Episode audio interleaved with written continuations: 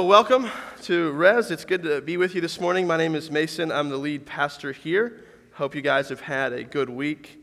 Um, I got to go to Canada this week, up to uh, Alberta uh, in Calgary and Banff National Park to be a part of the last part of a mission trip that was started by uh, one of our members, uh, Cleve Persinger. Uh, it's called Creative Missions. And what they do is they take a team of creatives, so like a team of sort of church communications, church tech people, and they go every year to an under resourced place somewhere in, I would say the country, but I guess North America now, uh, somewhere in North America, and serve churches for free for a whole week. And they do all kinds of websites and logos and the sorts of stuff that a lot of churches struggle with. And so last year, he asked me to sort of come on board and just sort of, um, sort of help shepherd the team and, and, and pastor these creatives and, and, let them know they're valued and sort of provide a theology for, for the work that they do. And um, it's hard, man. Last year I had to fly out to Yellowstone to preach.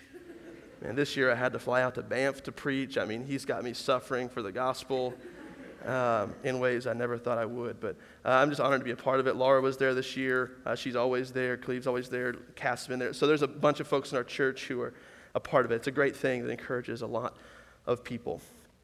Um, so we're in Mark, uh, Mark chapter 14 today. The title of today's sermon is The First Supper uh, instead of The Last Supper.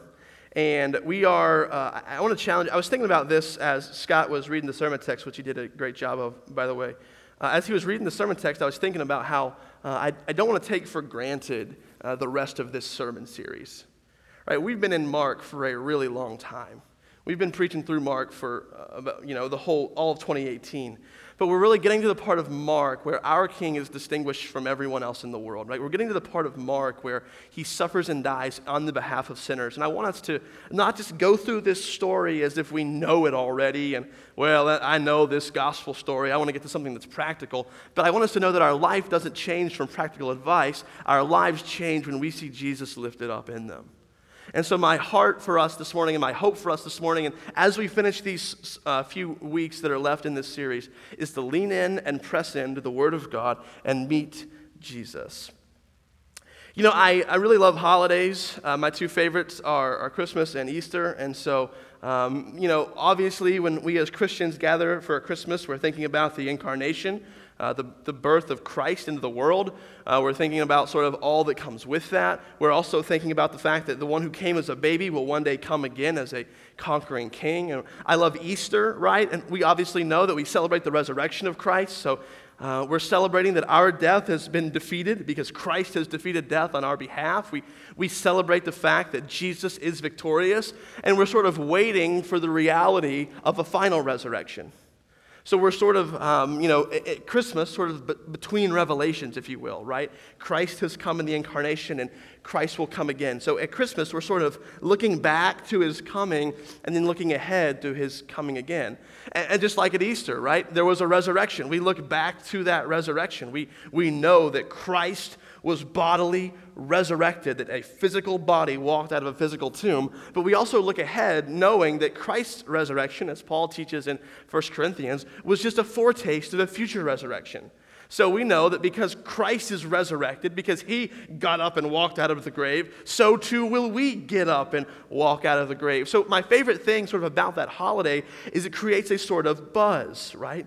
There's a, a, a firm hope that something has happened in the past and an assurance that it will happen again in the future.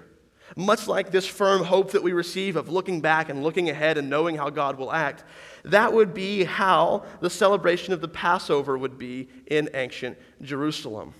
It was a time of great excitement, of great expectation, because the Lord has acted. The Lord has delivered his people out of slavery in Egypt, and they believe that one day the Lord will involve himself in the human story once more. All these people are buzzing to Jerusalem. As I said either last week or the week before, that a city the size of Charleston becomes a city the size of Cincinnati when people from all over the ancient world descend on Jerusalem to observe the Passover. There's a buzz in the streets. But there's someone else in the streets Jesus the Nazarene.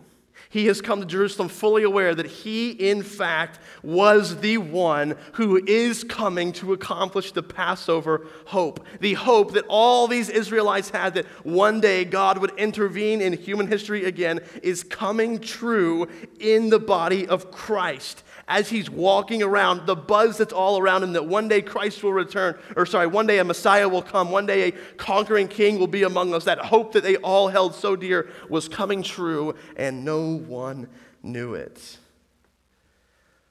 Last week at Bethany, this woman we know to be Mary, sister of Lazarus, anoints Christ's body for burial.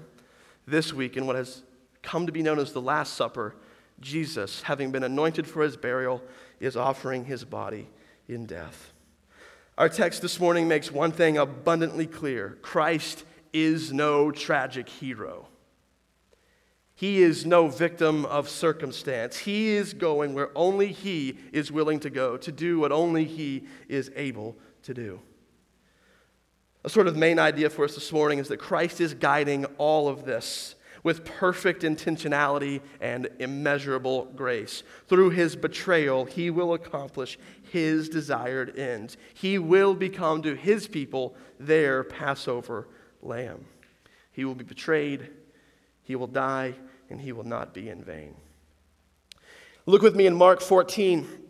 And as we look, I, I, want us to think of this Lord's Supper as a sort of first supper. I want us together to come boldly to the throne of grace. I want us to come face to face with the risen Lamb that we all may live. And I want us, church, to love this story more every time we hear it.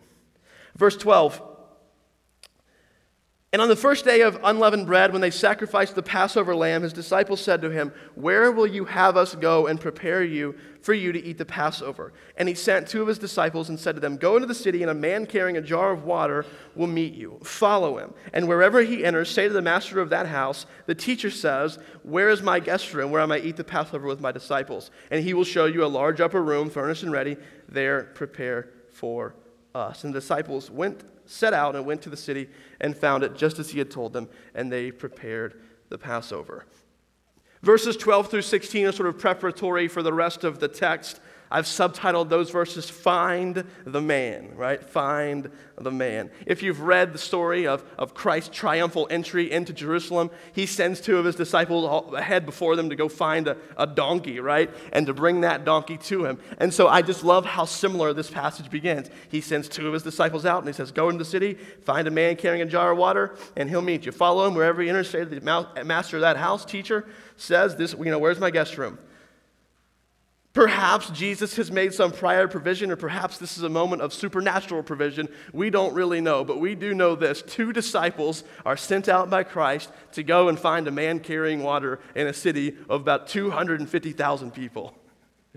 I imagine, I, I wonder, and this is just pure speculation, this isn't in the Bible, so don't write this down. I wonder if it's the same two people who went after the donkey, right? It's like they go after the donkey, like, we ain't never gonna find a donkey. And if we find it sitting there, it's like someone owns it. It'd be like me going out and taking your car and being like, the Lord needs it, thanks, bye. Like, no, you just stole my car, you know? And so I wonder if it's the same two guys, like, well, we found the donkey last time, so, you know, let's just walk around until we find someone with water and see, see what he says. And so there's a little bit of danger there because, as we know at this point in the story, Jesus is what? A really wanted man. And so um, they're gonna ask, you know, who's this for? What's going on? And they're just to have to have faith that Jesus has their provision in mind for them. So they go out just as he instructed, and of course, they find a place to prepare the Passover just as he said. I can't help but notice that all of this, this super spiritual stuff, right, that we're about to see, is kicked off by two disciples who just did what Jesus told them to before they knew how it was going to turn out. This whole thing is kicked off by two disciples who just did what Jesus told them to before they knew how it was going to turn out. I think most of us would follow Jesus if we thought it would bring us more happiness, if we thought it would bring us more joy, and if we thought it would bring us financial gain. But what happens when it doesn't bring us any of those things in the short term? These disciples had to say, you know what, this seems kind of odd, but I'm willing to do it. And when I look back at my life, some of you know my story, I'm not going to go into it this morning. But there are certain times where you make decisions and you don't think that decision is going to immediately be helpful, but you know it's the right thing to do, and you just have to trust that God's going to meet you on the other side of that decision. right? Whether it's coming back to West Virginia, right, and starting a church, there are things that you don't know are going to be there on the back end that you're because, but you're trusting God on the front end, and He can make much out of our very little. I can't help but notice that these two disciples who did what Jesus asked them to before they knew how it would turn out are the ones who kick off the Last Supper. Sometimes you have to find the guy with the water before you know how the homeowner is going to respond. Now, with this preparation, they found the guy as the Lord would have it. They have they found a house where they went and prepared the Passover meal. Now, Mark, as he always does, speaks with brevity and he just focuses on the things that are absolutely necessary. And so, what we have in Mark's gospel is not a full account of the entire meal. Mark actually jumps into the Passover meal about two thirds, three fourths of the way through the meal, and then begins to carry out two themes in his teaching on the text. The first thing that Mark focuses on is this idea, this theme of betrayal. This theme of betrayal. And the second thing that Mark focuses on is the way Christ interprets the third cup of wine. How do we know it's the third cup of wine in the feast? We'll get there in just a moment. Look with me in verses 17 through 21. And when it was evening, he came with the twelve, and as they were reclining at the table and eating, Jesus said, Truly I say to you, one of you will betray me, one who is eating with me. So it's evening, they come to the twelve. They're reclining at the table, they're already eating. Now, what had to happen to get to this point of the meal? Bear with me for just a moment. What would have already happened would be the head of the house would have stood up before the whole house, and we believe there are more than just the 12 there. So there are, there are kids there, there whoever the, owned the home is there. So there's a, there's a crew of people all sort of observing the Passover. The host, which would be Jesus, stands up and gives a sort of blessing. And then after that blessing, the kid, sort of, I think it's the oldest son in the room, has been prepped beforehand that he is to stand up and ask a question. He is to say, Teacher or Father or whatever, why is this night different than other nights? And as soon as he asks, Why is this night different than other nights? the teacher, the host, begins to explain why this night is different.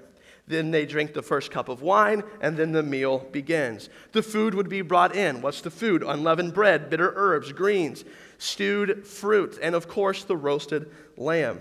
As you can assume, each of these dishes in the Passover meal is just absolutely packed full of symbolism. For instance, the bitter herbs represent the bitterness of slavery that God's people found themselves in in Egypt for so long.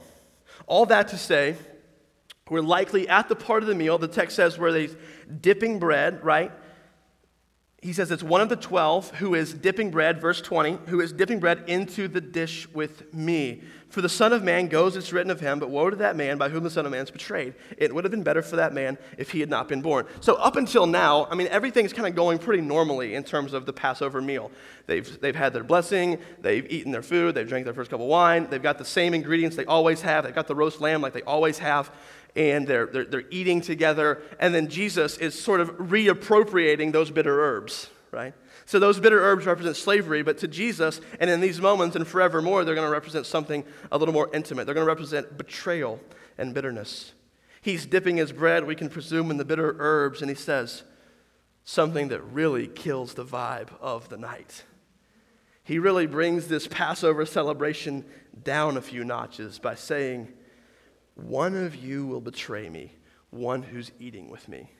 And I wonder if the 12 were like, you know what, man? I knew we shouldn't have gone and found some random dude on the street and said, can we come stay at your house? Because he's a snitch, man. He's no good. I came and we found this guy, and now he's going to turn us in. And so they, got, they probably start thinking, well, so, you know, there's a bunch of us eating at the table. There's a bunch of us in the house. We're okay. And, but they're sort of introspective, right? Is it I, Master? Is it I who will betray me?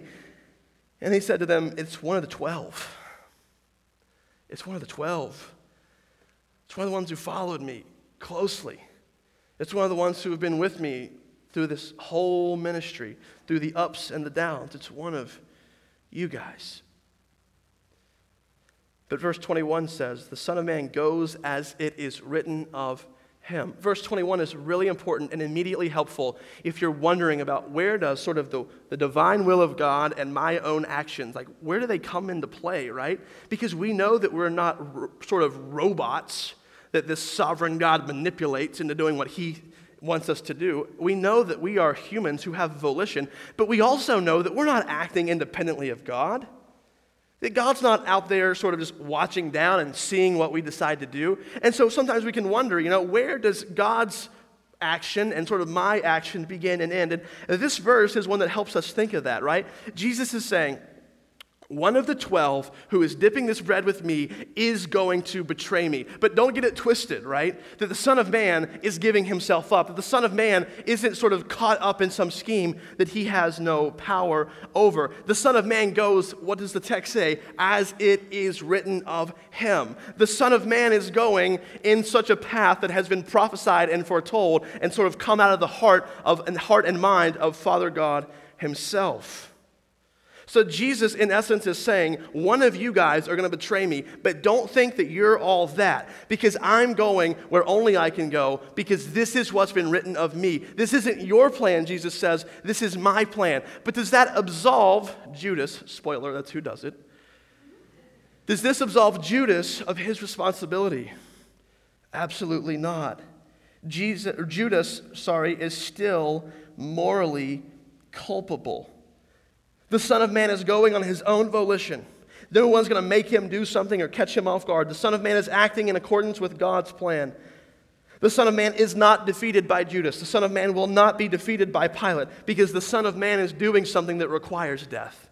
The Son of Man is doing something that requires being given unto death. The Son of Man is doing something that they have no clue about.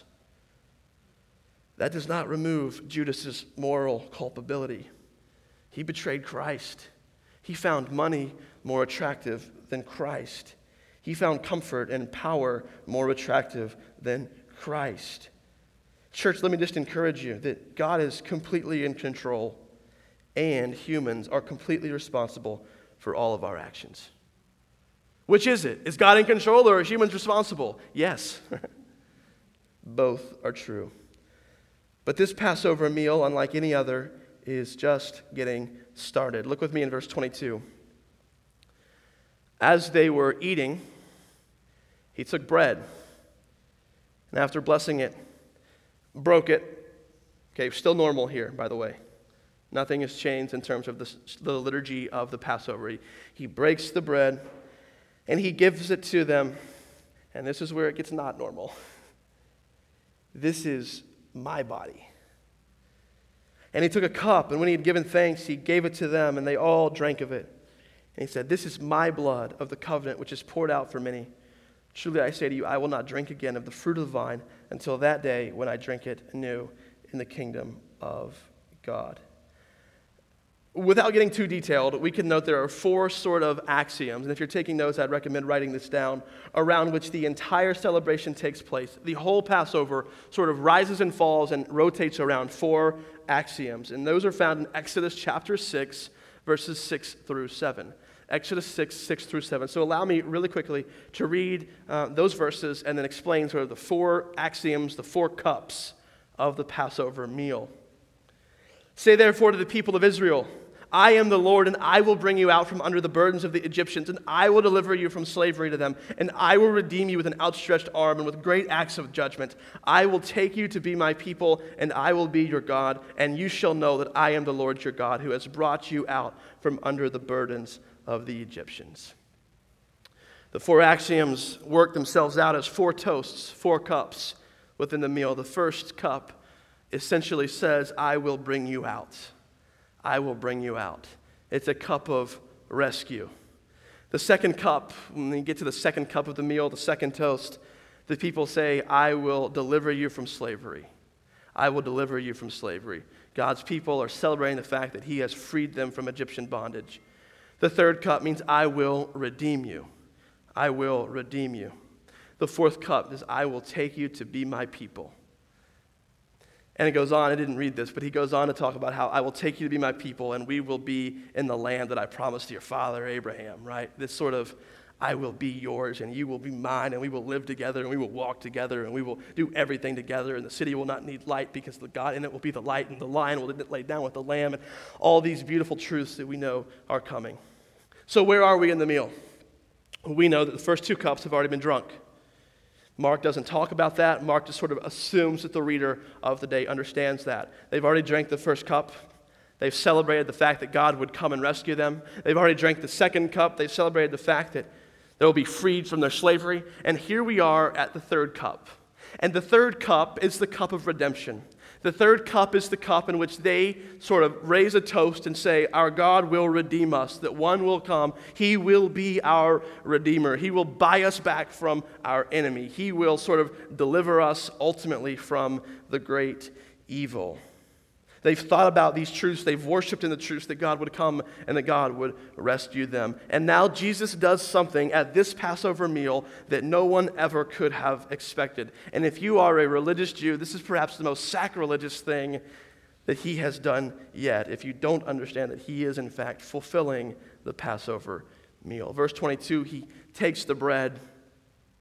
And he's supposed to say something about how the Lord gives us bread from the ground, but he breaks it and he says, this is my body. I, they got to be kind of looking at each other like, It's his body. Right? We have spiritualized this to the point where I don't think we get how odd this was in the room that night. Right? He's supposed to say, everyone knows kind of the script that he's going to say. You know what I mean? Like every Christmas we gather at my grandma's house and, and we read the Bible story and we all know what's coming in Luke 2. And in those days, when I had a decree from Caesar Augustus that all the world should be taxed and each one. And so we kind of know the script of our holidays. And so there's a sort of script that they're expecting about um, sort of God providing bread from the ground. And then Jesus says, This is my body. Take it and eat it. Verse 23, he took a cup, and when he had given thanks, he gave it to them, and he, they all drank of it. He takes that third cup, that cup of redemption, and he holds it up, and he says in verse 24, This is my blood of the covenant, which is poured out for many.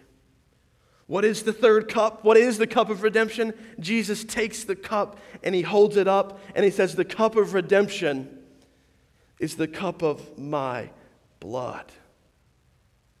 And it will be poured out for many. There will be bloodshed, Jesus says. My blood will be spilled, and I am fulfilling the hope of the Passover.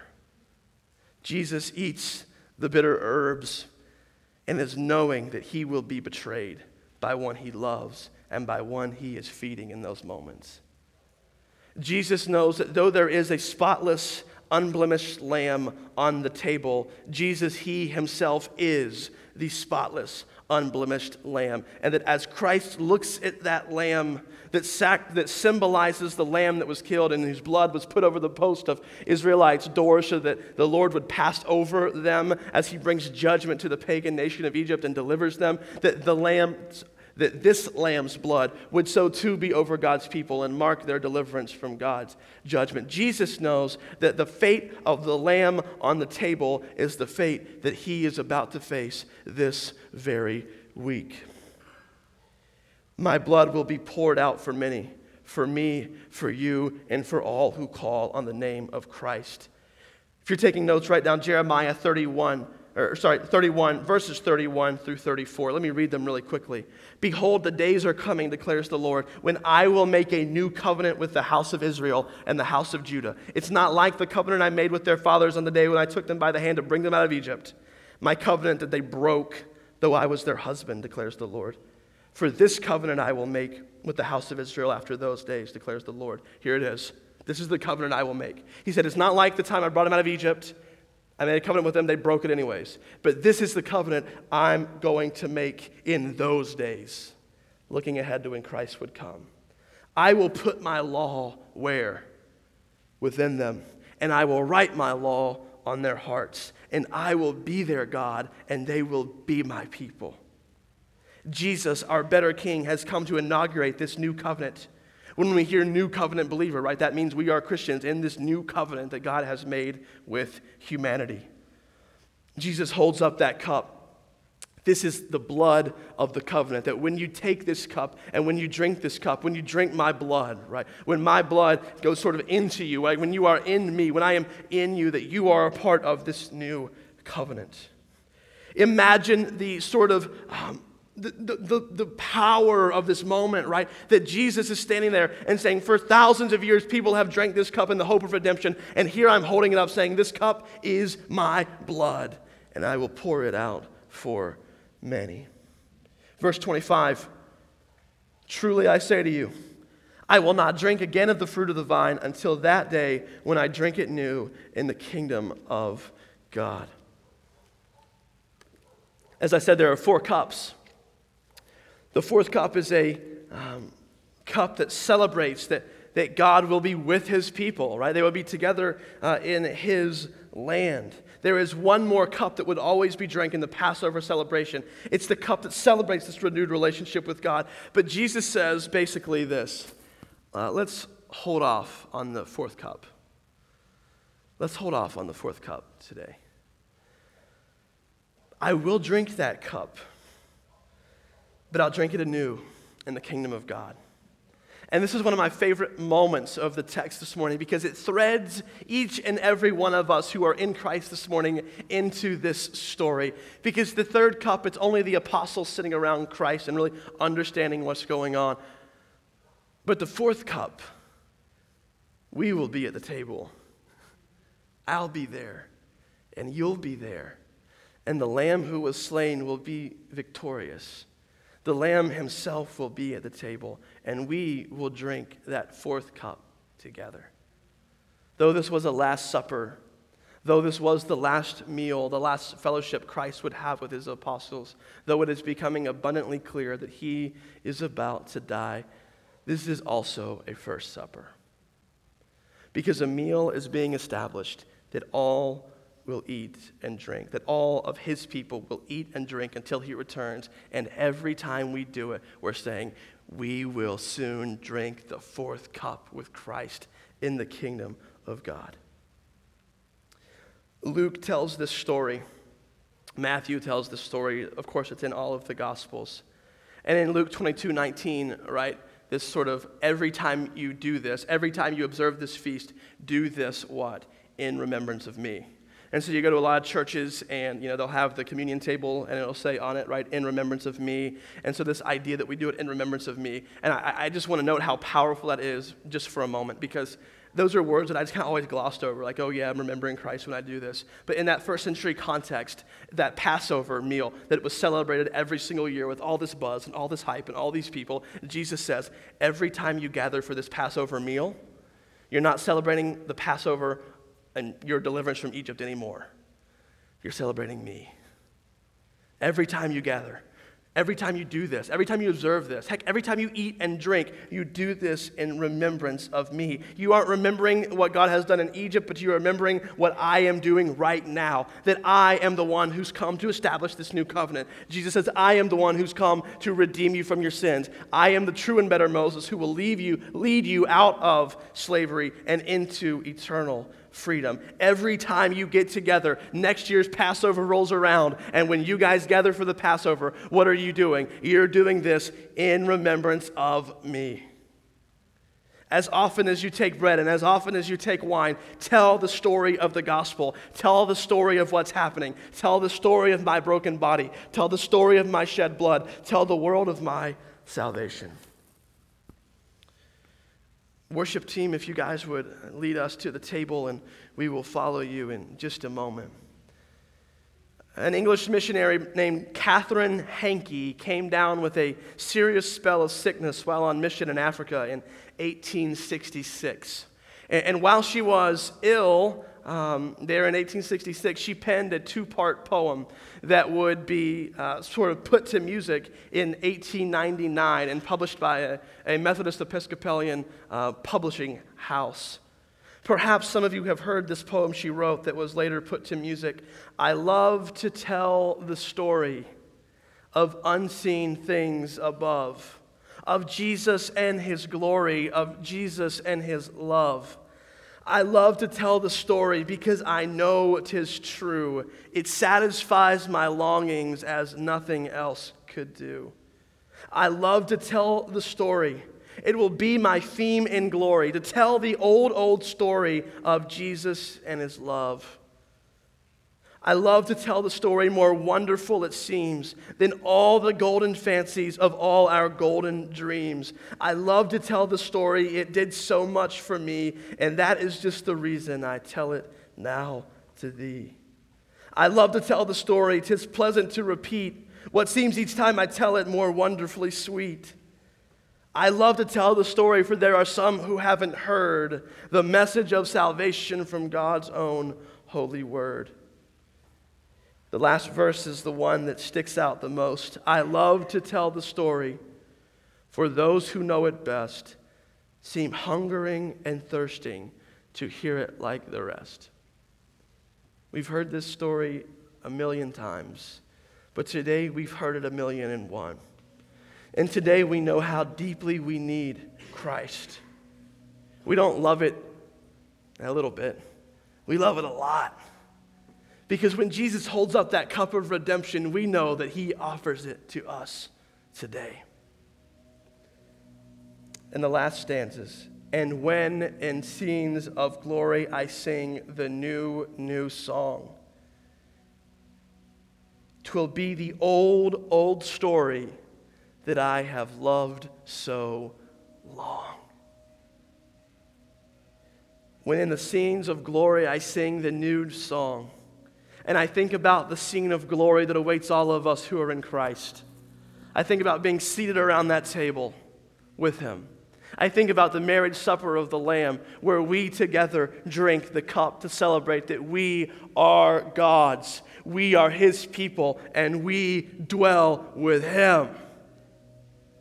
And as we're drinking that, I wonder if our minds will go back to this passage where Christ holds up the cup of redemption and we say, Now we hold the cup of fellowship. When I sing these songs of glory and I sing these new, new songs that my mind could never, ever comprehend, I will know that it's that same old story that I have loved so long as we gather for worship week in and week out and sing and confess our sins and, and remember our assurance of pardon and preach and eat the Lord's Supper and sing the doxology, as we embrace this story, as we embody this story, as we rehearse liturgically this story, as we do that, we love this story more and more.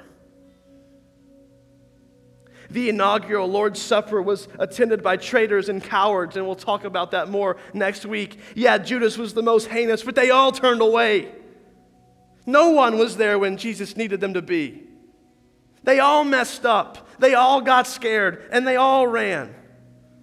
Jesus is the only one at the table worth anything. But just like that original supper, the first supper was attended by traitors and cowards, so is the table that you're about to approach.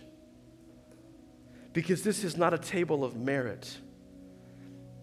It's not a table for the smartest. It's not a table for the richest. It's not a table for the whitest. Not a table for the wealthiest. Not a table for those who don't struggle a whole lot with sin. But it's a table for wretches like me. It's a table for people who don't have their lives together a whole lot. But it's a table for people who know they need grace. We have a lot of problems in the world. And I'm convinced that when we gather around the table, we can begin to solve them. I think when enemies have meals together, something happens. This is a general rule. I'm a part of a leadership cohort in West Virginia, and we were at this retreat, and we had to, it was, it was really silly. We had to like create an artifact out of clay or Play Doh that would be in the museum 50 years from now, sort of telling the story of West Virginia. And I don't think in that, that way. I'm like, this is the dumbest thing I've ever had to do in my life. The dumb, like I haven't done this since high school, you know. It's like, but I started thinking about it, and I was like, man, I have no idea. You know, all these people are doing like legislation they want to pass, and I'm just like, I'm a pastor. I don't even know why I'm here. And um, then I thought, you know what? I think whenever we gather around the table, something happens. And so I thought, you know, I would love for West Virginia in 50 years to be the place that's not like the rest of the country, right? To be a place where, where people are being more polarized and hating each other more and more. But maybe here we can learn to be neighbors. Maybe here we can learn to get around, get along. So I made a table out of my Play-Doh and I put it up. And it came time for me to present what my artifact was. I said, I have created a table because it will be in a museum. And when people ask, why do West Virginians get along when they don't agree on anything, I'll tell them it's because we actually invite each other for dinner. And so that was my meaning there. And it was sort of just a cute, secular little thing. But I think something happens even more profoundly when we gather around God's table. I believe Christ is spiritually present with us when we approach the table in faith. As we approach the supper, we come as recipients of radical grace. Every sinner who comes to Christ in faith and repentance is welcome at God's table. So we took the supper last week, and usually we do it every other week, but it would be the oddest thing ever to not take it this week. So we're going to take it together. If you're a follower of Christ, this morning as you approach the table, I hope you approach it with earnest expectation. That you approach it and you know, as we do, we're telling the story. The old, old story of Jesus and his love. Would you pray with me? Father, you are good. You sent your Son to die in our place. Lord, don't let us miss the significance of this Passover because with every step, our Lord is marching to his death. And as he's sitting with his disciples, in essence, he proclaims, I am the one in whom the Passover is fulfilled. I will drink this cup of redemption. Jesus would drink the cup of your wrath so that we could receive the cup of redemption. Jesus, thank you for doing what only you could do.